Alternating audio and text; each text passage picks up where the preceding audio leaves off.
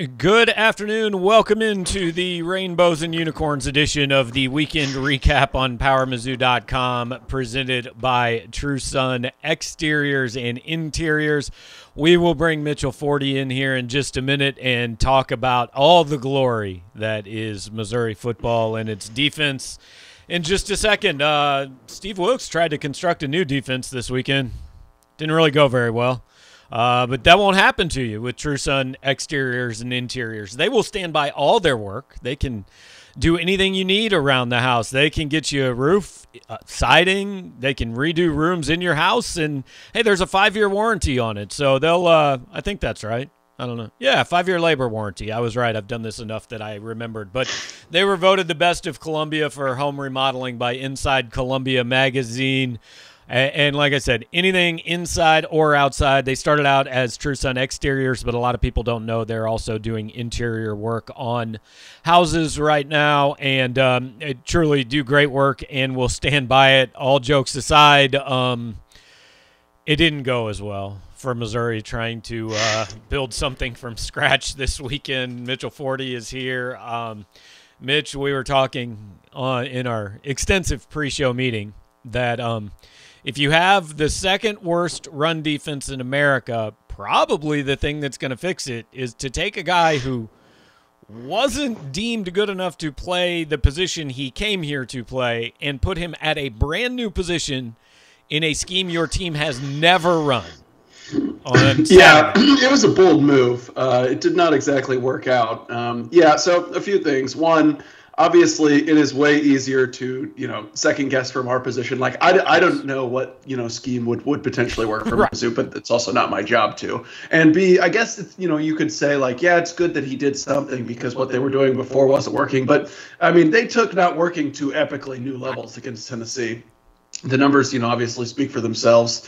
45 points in the first half, 425 rushing yards, 667 total yards. I mean, it was a complete and utter meltdown. Uh, you know, I mean, the the reaction, so, uh, as bad as it was, was was pretty well warranted. I mean, it was just, yeah. And so then we saw, uh, you know, a staffer get fired, and uh, I would say Steve Wilks' seat is extremely warm. So if, if I, I thought about this during the game if Josh Heupel had acted like that was 0-0 at halftime and just gone out and continued to run his offense and attempted to score and go as fast as he could and all that, like how many points do you think Tennessee could have scored? Yeah, I, I think in the 80s. I, I would say, let's say, because they had 45 at half, we'll say 87. Give me yeah, 87. That makes sense. I mean, they had yeah. it because they had 11 drives they scored on 10. Honestly, they scored on 11. Yeah. I mean, no, they that guy they, was in. The, the refs yeah. definitely were just like, yeah, let's just get this over with. Yeah. Like, the, which I appreciate it. The replay official was like, we're not going to make them feel any worse than they already do. So it should have been, what they score? 62. They should have scored 69. They settled for field goals. It easily could have been 77. And if Heupel wanted to run at the pace he normally ran – like they get two more drives. Like we're talking 90. We're talking David Klingler at Houston trying to put 100 on post death penalty SMU at some point. Yeah. Um I uh, like look, there's no reason I I did go through some of the numbers and it was stunning to me. I mean, one time in its history, and I could only go back to 1955 because I can't find numbers before that. One time in its history, Missouri has allowed 300 rushing yards a game. It was in 1991 when Oklahoma had, you know, the third best option attack in America. Nebraska had the second best option attack in America, and Colorado had the best, and Missouri played them all. And oh, by the way, they gave up 334 yards, but actually teams ran it against them 10 fewer times than they're running it or I'm sorry 10 more times than they're running it against this Missouri team. Missouri's given up 6.6 yards a carry. It's like I don't know, we're just trying to find new ways to say everything's awful. Right. And actually, the incredible thing is, I mean, the offense was really bad against Tennessee, too, but yeah. not everything's awful because the fact that Missouri has won two games while giving Amazing. up more than 300 rushing yards per game is actually historic because all the other teams that have given up that many in the last decade have none have won more than one game. That so. is actually not true. 2014 New Mexico State went 2 and 10, giving up more than oh, 300 okay, yards a game. Ah. Now, one of those two was against Georgia State, which also gave up 300 rushing yards a game that year. There you go. But, so, but yeah, yeah. Uh, win percentage wise, still still historic. yes, uh, absolutely. It, it is a bit of a miracle. So Justin Ferguson answers the pertinent question. Jethro Franklin was was relieved of his duties uh, yesterday after a uh, five game run as Missouri's defensive line coach, and as Justin asks, everything's fixed now, right? Like we we assume this just makes everything good.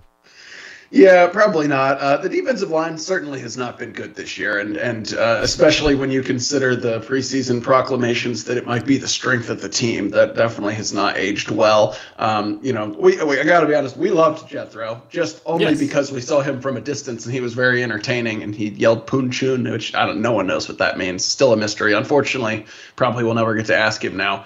But uh, yeah, so.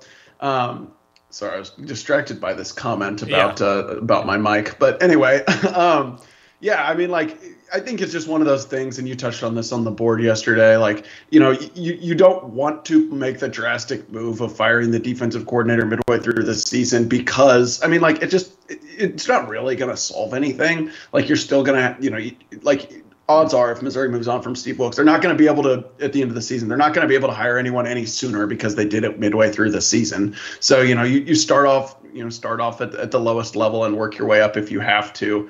Um, and yeah, I mean like you know, I think it's just more of a an, an appeasing the uh, the masses move than anything. But also, I'm not going to like say that Jethro Franklin like deserved to have more time. His unit was not very good. Uh, right. If the defensive line was good, this wouldn't have happened. But um, I'm going to use what I'll admit is probably a terrible analogy, but it's like when you're a parent, when your kids are idiots and they're getting in trouble you don't just immediately go to i'm taking your phone i'm taking your tv and you're grounded for six months right? You, you try to give them a chance. Like you mm-hmm. start with all right no dessert or no phone calls with your friend. You start with something. You don't just immediately go to defcon 7 um, right. so firing jethro franklin is like defcon 2 um, firing steve wilks would be more like defcon 5 you know? Um, yeah. and and it, like, look, he may. And Bradley asked, "What are the chances he's fired before the end of the season?" I mean, look, I don't know. If I don't think, well, I was gonna say I don't think fired, but I don't know. What if North Texas runs for 325 yards? Right, that's exactly what I was going to say. Like, if you had last me asked me last week, I would have said zero. Then they were unimaginably bad this past week, yeah. and I was like, okay, yeah, it could happen. Like, you know, right now it looks like okay, he probably doesn't want to, but if they, yeah, if North Texas goes out there and runs for 400 yards, what choice do you have? You know, I mean, if, if you know if it continues to be this bad, like nothing's really off the table because it's, I, I mean, it's kind of unfathomable. You know, we sat here a few weeks in a row and was like, yes, they're really bad, and it's there's no excuse, but like they'll get better. They just kind of have to. It has gone the opposite way. So if that trend continues, I mean, obviously no one's safe. Well, and what was disturbing, eh, there's two things that were disturbing about Saturday. First, this is game five. I mean, right. It, something should have been figured out. And that was actually yeah. the worst of the five. And right. I have seen some awful Missouri football. I've been watching games for about 35 years. I mean, I remember I was 16 or 17 and I turned on like they were never on TV, right? Now I was all fired up. They were on TV against Texas A&M.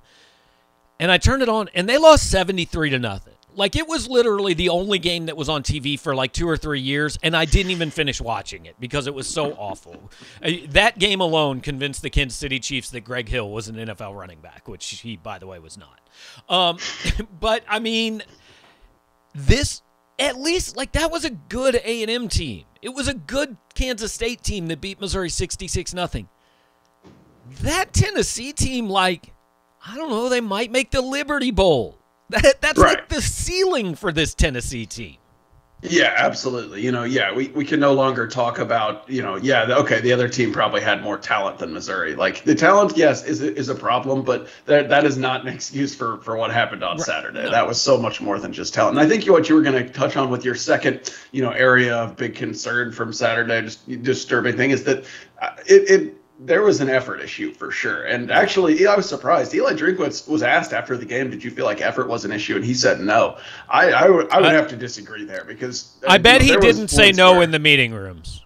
Yeah, there were there were several plays where Mizzou had guys just kind of quit on plays, and I mean that's you obviously that is that is where you really do start to be concerned, you know, about the coaching.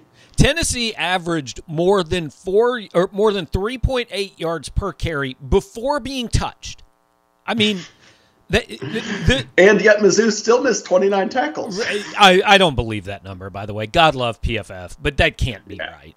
But uh, my point in that is I don't understand how a team with approximately 40 scholarship players on defense could it, it, wasn't just that they ran for 452 yards it was that 228 of them happened would literally have happened in a game of one hand touch in, in the i mean it was like it was like tennessee was playing a junior high team and that mm-hmm. junior high team just had absolutely no ability. And look, these guys are better than that. And I don't have any idea what has gone on in the locker room. I have no indication like mass guys are transferring, anything like that.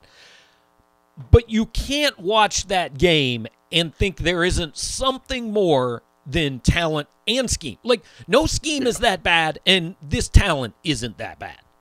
Yeah, I mean, like you said, we really have no idea what's going on. My guess is at least part of it is I, I think these guys are just I, their confidence must be you know absolutely shot. I mean, like obviously they you know the, the run defense had been bad, but I I thought there were several plays where it looked like I mean like you know, the linebackers looked like they were just guessing on where, where to go. They were just like looking confused, just like standing in spot, and then yeah. someone would run by right by him. Also, one of those linebackers, as you mentioned, was a defensive lineman who had never played linebacker right. before, so that could have had something to do with it. Everyone was standing in a new spot, so you know that that, that probably played a role as well. And, and look, it, it is important to say again Steve Wilks knows more about football, has forgotten more about football than I do. If you asked me design a defense that's going to stop Josh Heupel's offense, I couldn't do it, and I'm not trying to say I can't. But I do need somebody to explain to me how you have the second worst run defense in America, and your thought to fix it is actually to take a guy off the line of scrimmage and it wasn't just a 335 it was like they were all six packed like between the guards. I mean it was yeah they were it was they were insane like sta- yeah they were they were like stacked up in yeah, yeah behind and, each other. And uh, th- yeah there were so many times where it just seemed like the linebackers would like run right into the back of the defensive right. lineman and then there was just a massive hole. It was uh, literally yeah, again, all that guy has yeah. to do is make one cut. I mean i'm not sure the tackles had anybody to block the way missouri was right. lined up. And i know dave matter wrote something that uh, uh, or had tweeted that that was the defense that some uh, AAC teams used against Heupel when he was at UCF. But you know what UCF had when he was there that this Tennessee team didn't have? McKenzie Milton, who was an like they wanted to throw the football a lot. You knew coming into this game that Tennessee's thought wasn't going to be let's throw 55 passes and win the game. They're running the ball 61% of the time the quarterbacks are average at best throwing the football. That looked to me like a defense that was designed to stop Josh Heupel's 2019 offense or 2017 offense rather than the one he actually brought. Yeah, and I mean it wouldn't have even stopped that one either, by the way, because no, Tennessee's no. receivers were open all day. They hardly needed to throw, but they had guys open all day. So yeah, I mean it was just yeah, it, it, really you can't actually belabor how bad it was. Like normally, you know, you get on the internet after a game, you're like, okay, I think everyone's overreacting. Like uh, it's hard to overreact to how bad. I mean, 425 rush yards and 667 total yards are. That's as bad as it gets. I mean, anybody who's followed our site since you've been here or since I started in 2003 understands it takes a lot for us to not just vehemently disagree with someone needs to be fired for this. Mm. I, I wasn't going to, like, there was no take too strong coming out of Saturday. And I'm 100%, going, yeah. I mean, other than the head coach, obviously, he's you know he's under right. contract for way too right. long. It's his second year. He's he's you know the seat's not hot or anything like that. But as you wrote in your column, you know this does start to you know magnify the uh, the you know the magnifying glass or increase it, the scrutiny around him a little bit. I mean, it's you know. It, he's no longer the guy who can do no wrong. It yes. starts to like be like, okay, wow, let's see if he can let's see if he can be the guy because now I'm not so sure. That was uh, that was pretty discouraging. Yeah, that's the difference. He's he's not in trouble. His seat isn't hot.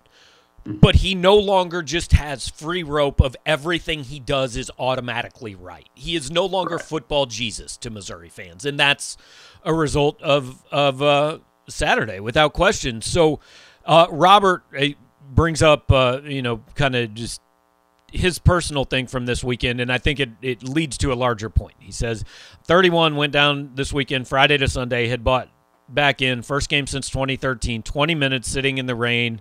The game was over, and that really left a bad taste in my mouth. So, I, look, I fully admit, I have said the onus has been on Missouri fans. Like, you need to show up and show this guy that all these things you're tweeting are. No, that's gone. No more complaints about how many people show up. I don't care if there are 12,000 people against North Texas. That performance earned that. Uh, there, there gets to be zero complaining about buy in and support and all that. You have to give them something, and Missouri is giving them almost nothing right. Yeah, for sure, for sure, and yeah, the, the crowd wasn't anything, yeah, special Saturday, but you know, yeah, it doesn't need to. I mean, yeah, moving forward, like I wouldn't blame anyone who doesn't want to go go watch that game. So yeah, hundred percent. And uh, I, I just think, and we talked about this a little coming into the game, but obviously it was even worse. The most discouraging thing to watch in football is just to to I mean, look, if you've got a guy out there slinging balls all over and Aaron Rodgers is fitting a ball in windows that it shouldn't be fit in and all that, you get it. But when they're just handing the ball off and running straight up the middle and there's nobody there, it's the most discouraging thing to watch in sports. Mm-hmm, for sure, yeah, and like I said, it wasn't. I mean, just I, I, just felt like Mizzou's defense it looked so discombobulated. I mean, it looked like there were guys just like standing straight up and just kind of looking around like they just had no clue what to do. It was honestly fairly surreal. So yeah, I mean, so I don't know how much how much more we could say it. It was not good. right. So like, how does this get fixed? That's the thing. I don't know. And i don't i mean i truly like i i don't have like i mean obviously like we said it's not our jobs to come up with a a scheme that would fix this defense. But like i have no idea. I mean it seems to me that you know i mean like i said these guys are are seem lost on the field. And clearly this was an attempt to change things you know and it made it worse. So like i don't really know I mean, I have no idea what the answer is, uh, other than I, maybe you just try to dumb it down as much as possible and say, just you know, beat the guy in front of you and try to tackle right. the ball carrier. But like, I don't know if that was going to work. Why wouldn't they have? I'm sure like that's kind of been tried to do already. So like, I I don't know. I don't. I think it is. You know, I, I'm past the point of where I was a few weeks ago, saying like, okay, yeah, they'll get better. They'll get it. They'll get it fixed a little, and maybe just go from the worst to bad. Like, I don't. I don't know I, if that's even on the table. I mean, I think they will get better they, eh, you know, like then Saturday, yeah, but like, but I mean, I would be shocked if they end the season giving up 300 rushing yards and 500 total yards a game. I, I don't think it's going to be that bad, but it is going to be bad. Um, like I, the most amazing thing I did this morning was literally if Missouri gives up zero rushing yards the last seven weeks of the season and everyone else continues to give up their average, Missouri is still 53rd in the country in run defense. Like zero yeah. yards for seven weeks. That's, I, I, I, mean, that's kind of cool, actually. I, yeah. I, I kind of liked that number, but that, um, wild. Eh, but no, the the key is what you said earlier. Look, I'm not getting paid 1.2 million dollars to know how to fix it. Like, I don't. My job is to not is not to be the doctor who does the operation that fixes you but like I can tell if the bone's sticking out of your leg that something's wrong, right? So so I can sit here and say, "Yo, dude, this isn't right." Now I don't know what to do about it, but but I know it's not right. I know that bone should be covered by some skin or something. there you go. Yeah, that's a that's a fair analogy. And yeah, so I don't know. Yeah, I, I really don't I, I don't have an idea for how it gets better other than that like you know there are there are like three teams left on the schedule whose offenses are like you know who aren't that good like North Texas, South mm-hmm. Carolina, and Vandy. So like your numbers will probably look better against them because you know maybe they'll screw things but up. But Boston like, College is not that good. Tennessee not yeah. that good. You right. know. Oh. I mean, Tennessee, without the numbers against Missouri, Tennessee would be 50th in the country in total offense. Like they're fine. You know, yeah. they're, they're they're not bad, but they're not good. Um, so the way it ultimately gets fixed is just next year, mm. with with not only with new players, but also with whether it is Steve Wilks or somebody else, going back to like the season ends probably the day after Thanksgiving at this point. Right. So with Eli Drinkwitz then saying, all right, cool, take the weekend. I'm going to see you on Monday morning. And every single day, we're going to be in here figuring out what to do on defense and why what we didn't, what we did didn't work, and what can, uh, what can work next year. And so, kind of leads to uh, Keegan saying, you know, with the new rule, um, how big do you think this class ends up being? Basically, you can replace up to seven transfers out, which gives you the ability to sign up to 32 players this year. Um, look, if I'm Eli Drinkwitz, I might have my entire front seven out of the transfer portal next year. Like that that's really not an exaggeration because there's going to be guys leave, whether they're told to leave or they leave on their own, whatever. We know there are going to be guys leave. Um and look if if we look at what he did in the transfer portal last year, I think we agree uh, Akayleb Evans was a good get, right? At least fine. I don't. Know. He looked bad on Saturday. Yeah, yeah. He, I mean, better than he was an upgrade over what they had. Right. He's probably been their best defensive back so far, or at least their best corner.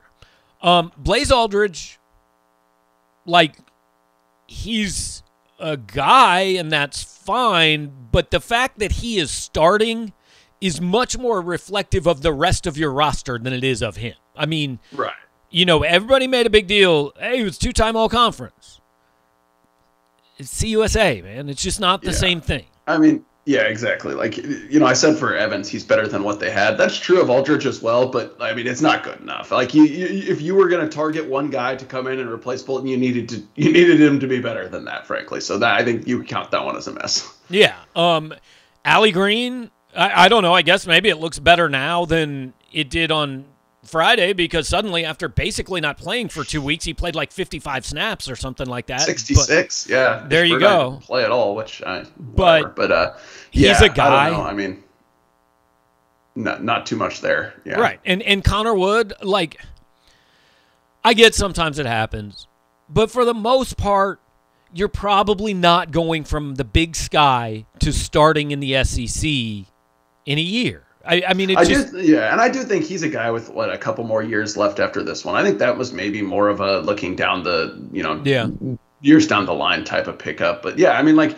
yeah, they brought in you know him, EJ Ndoma-Ogar, Mookie Cooper, those other guys you mentioned, and, and they have years left. Right. But yeah, of, of the ones we've talked about, Akayleb Evans is the only one to you would really say like be a you know kind of a difference maker this year, a really net positive, and uh, that's not a great ratio. So yeah, like you said they can load up in the transfer portal this offseason, and they probably will, but you still got to kind of wait for this coaching staff to prove that that's, you know, that, that, that they can identify guys there who right. can make a difference. Because even, like you said, in Ndoma-Ogar, like, I don't know, isn't it a little bit concerning he can't start on this offensive line? Yeah, especially when the guy who's listed as the starter at his position, like Case Cook, missed two and a half games. Yeah. And hey, Mookie Cooper, we understand. Hey, maybe it's all injury, maybe it's not. I don't know. Nobody's writing him off, but you right, know, yeah. obviously that's, that's, a little bit different than the guys above. He had yeah. he, he's basically he really hardly counts as a transfer. He's a freshman. Well, he hadn't played yeah. in three years. But that's still. fair. That's fair. But even the year before, like Keke Chism, he's a good number two or three, probably number three receiver, honestly, on an SEC team. Uh, but you know your number one receiver is a D2 transfer. And again, that is not an insult to Keke Chism. It says more about what the roster is as a whole right now. And I think next year is the year that's got to change, man. I mean, if mm-hmm. if his guys are not taking reps away from some of these guys that everybody's so upset about that Barry Odom brought in in year 3, then that's a problem. Yeah, for sure. And again, it's not saying like all of a sudden, you, oh, he could get fired after next year or anything, not like that. But yeah, you, you just, you know, the, the hope has always been, and we've said it, you know, be patient. You know, they know they need talent, all this stuff, but th- there are definitely, it's starting to get to the point where it's like, okay, uh, I, I don't just need to see you recruit the talent. I need to see the talent do something when it gets here. And that's on you as a coaching staff to, you know, develop them and put them in the right position. And there's just, there's starting to be a few question marks creep in in that area. And again, if you had told me at the beginning of the year they're going to be two and three headed into North Texas, I'd have believed you. Like that mm-hmm. doesn't. I picked them to lose Kentucky. I knew they could lose BC, and I knew they could lose Tennessee. It's not that they're two and three. It's that it went from, yeah, hey, you're a player two away from, oh my God, what was that? It's one of the 10 worst Missouri football performances I've ever seen. I don't think that's an exaggeration, really. Yeah. Yeah, certainly one of the worst I've ever seen. But yeah, I mean, I agree. And you know, you, I know you said before the season, like, look, if they go five and seven, I'm not going to kill anyone. It's a step back. And, and maybe you know, if they play the rest of the season pretty well, maybe win one of the you know games they they maybe aren't going to be favored in or something like that, and get to five and seven, it's like okay, you know, he had one bad week, but if but, but I mean, you know, if if it, if it continues like it did this past week, where they have just games where it's oh, like, yeah. I mean, you know, totally off, and and that has been a little bit of a trend. And there's been an excuse in some of the ones last year, you know, that, but they right. got blown out a lot last season. Like well, what all of the five every, losses, I think, were. Yes. Everybody yeah, wanted to say that Mississippi State game. Well, Missouri had a ton of COVID issues. Yeah, but so did Mississippi State. Exactly. Missouri had yeah, no desire to be at that game. It was very obvious blown out by a bad Tennessee team last year too. So yeah, I mean like it is starting to become a little bit of a trend where things start to go the wrong way and can can escalate. Again, it's early. We you know we need to we need to know more. We're not making any sweeping decisions right. mid-season on Eli Drinkwitz or anything like that. It's just that these are the things you start to you, you know you you start to talk about. Um, especially when things went as south as they did on Saturday. They've got to win this weekend. They've got to beat Vandy. They've got to beat South Carolina. And you know, it would do a lot of people a lot of good if you can find one against A&M or, or Arkansas, which I still don't think is impossible. Um, no, you know, A&M looks terrible. nobody wants to be judged on their worst day. I yeah. what the Missouri team we saw Saturday is not Missouri right? Now i don't right. know what the ceiling is. It's lower than than what we thought it was but that is not representative of this team. Um, we usually keep this to half an hour. We're probably going to go a little bit longer just because we have things to say and we have some questions to get to. Uh, justin wants to know if we got any update on Realus George. We didn't. He was according to someone i know sitting in the stands on saturday. It has been posted on our board that it seems to have been a suspension. Nobody from missouri is saying that. I we have They're no answer and we don't right. Yeah. we have no the basic answer is the people who we are required to go through to find out this information do not know. I, I mean that's the answer. We we have certain channels we have to go through to get this information. We have asked them now for three days and or for two days and no they don't know. So we'll let you know when they know i guess is uh, but ultimately, he didn't play last week. I assume he'll be back and play this week, but but I have no idea. So, the the thing that that people are concerned about now is recruiting. And Kyle asks if it's safe to say we aren't getting any commits from the weekend visitors. I mean, I, no, not necessarily. Right? I mean, if if bad teams never got any good recruits, then they would always just be bad teams. You know, I mean, mm-hmm. eh, Gary Pinkel never would have built a program if he wasn't able to get it, it's. Now, look, I think Saturday made their job harder, is what I've said. Like, it definitely made the sales pitch a little bit more difficult, but it doesn't mean they just can't recruit now.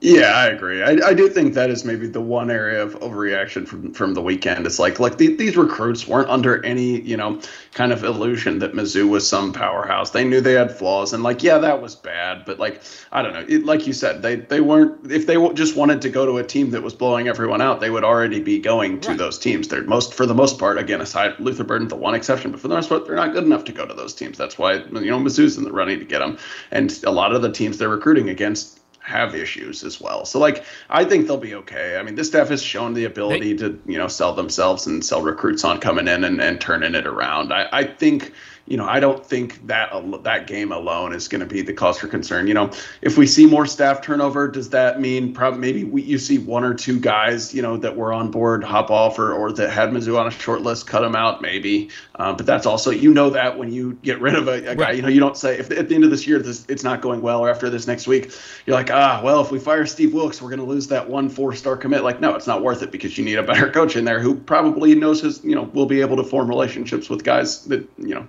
didn't have previously. Right. So and people have reacted to the Marquise Gracial tweet, which we don't have any idea what it was about right now. Yeah, who knows? It would seem coincidental for it to come out 45 minutes after Jethro Franklin was fired, the coach at his position at the school he's going to, and it not be related. But it is possible it's not related. But even if it is, if you thought Jethro Franklin's not good enough to do the job here, you don't keep him to sign Marquise Gracial.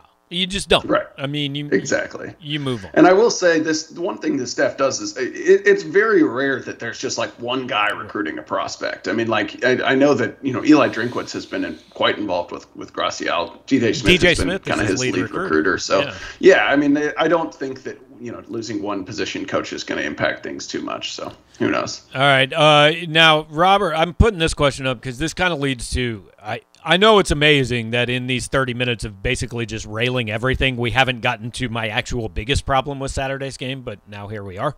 Uh, Robert Connolly says, Is Elijah Young just a guy or is Drink a coach that plays mainly one guy? Would also love to see more Michael Cox.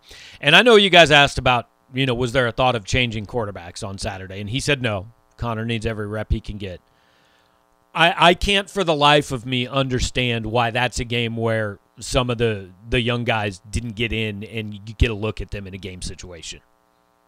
Yeah, I kind of don't either. I mean, really, the only explanation I can think of is just like it's sending a message type of thing. Like, right. look, you know, you get in when we're winning, it's, when we're when you are when our team earns the right to get you in. We have you all haven't played well enough. You know, starters, you're going to go out there and, and wear this one, and we're going right. to. You know, we need we need something to build off of for this week. It's like so. when your starting pitcher gives up eight runs in two thirds of an inning, and the manager visits the mound and says, Sorry, I'm not wasting anybody else because you aren't good enough at your job. You're going to sit out here and you're going to give up 20. Yeah, yeah, exactly. And I, you know, I could see it being something where he tells the, you know, the younger guys like, look, sorry, the the starters, you know, that's on them. You can you can you can right. blame them for that one if you want. I don't know. I I don't really I I don't know if that little motivational lesson is worth, you know, the the extra, you know, like hits on these guys and and not seeing what you've got in maybe some other guys at certain right. positions, but whatever. Well, I oh, mean, because I, I, I, I I understand some of the complaints about it. I just think that like it was just it was such a disaster of a day. Like that's that's not at the very top of my list of issues. And I and say. I understand that nobody got hurt, so that's fine. But if you put Elijah Young or Michael Cox in that game, to use the two guys Robert's talking about, or on the other side of the ball, Damian Wilson or Tyler Hibbler, I, I don't care. Just throw out anybody.